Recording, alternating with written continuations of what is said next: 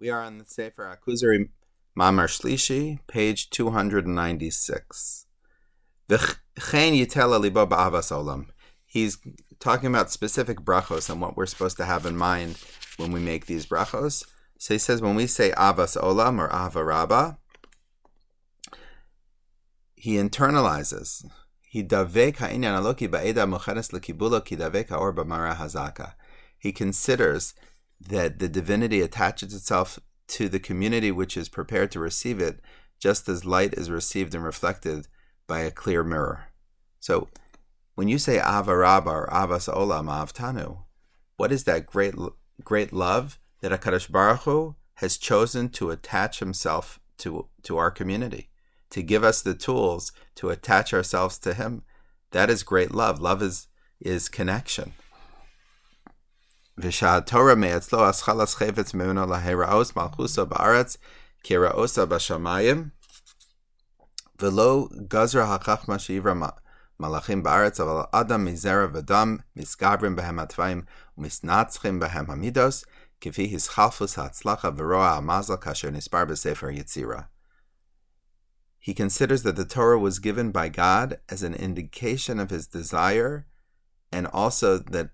so that his kingship would be apparent to this world as it is in the heavens. It was man, not angels, that God's wisdom decreed should be created down below.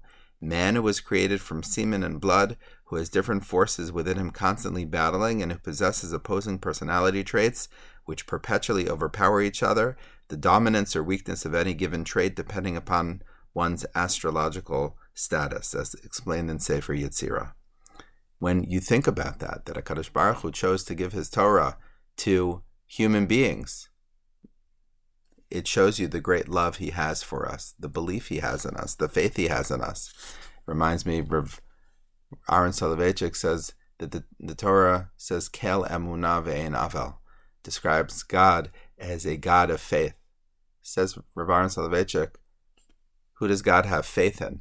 Right? We have faith in God who does God have faith in? God has faith in in man and man's ability to choose good over evil and to connect with with him.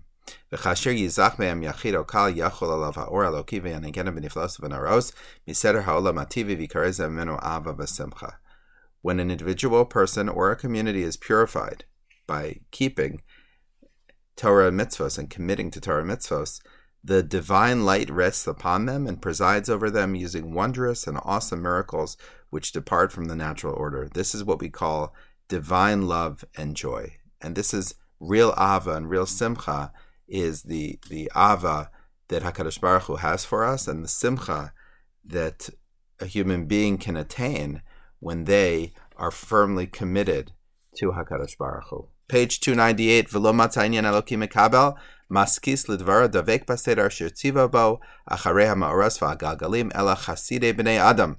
God could find only a few really outstanding saintly people from the generations of Adam to Yaakov who were able to follow him, to follow in the footsteps of the luminaries and celestial bodies, to receive and obediently follow the divinity and adhere to a specific protocol which he commanded.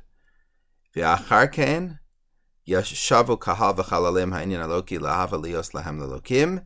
Individuals eventually became a community.